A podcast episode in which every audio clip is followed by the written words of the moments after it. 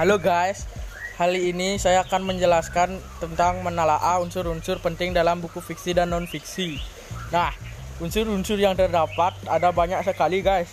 Seperti satu ungkapan sebagai unsur kebahasaan dalam buku fiksi. Nah, penjelasannya adalah dalam sebuah buku banyak terdapat kata-kata yang saling berhubungan yang disebut sebagai ungkapan. Misalnya, lapang dada, berat hati, buah hati. Ungkapan mudah ditemukan dalam buku fiksi. Selain ungkapan, buku fiksi juga memiliki unsur fiksi seperti tema, alur, tokoh, gaya bahasa, latar, dan amanat. Nah, yang kedua, unsur-unsur menarik lainnya dalam buku fiksi. Buku fiksi memiliki daya tarik untuk menjadikan en, menjadikannya enak dibaca. Contoh buku fiksi adalah antologi puisi, cerpen, atau novel.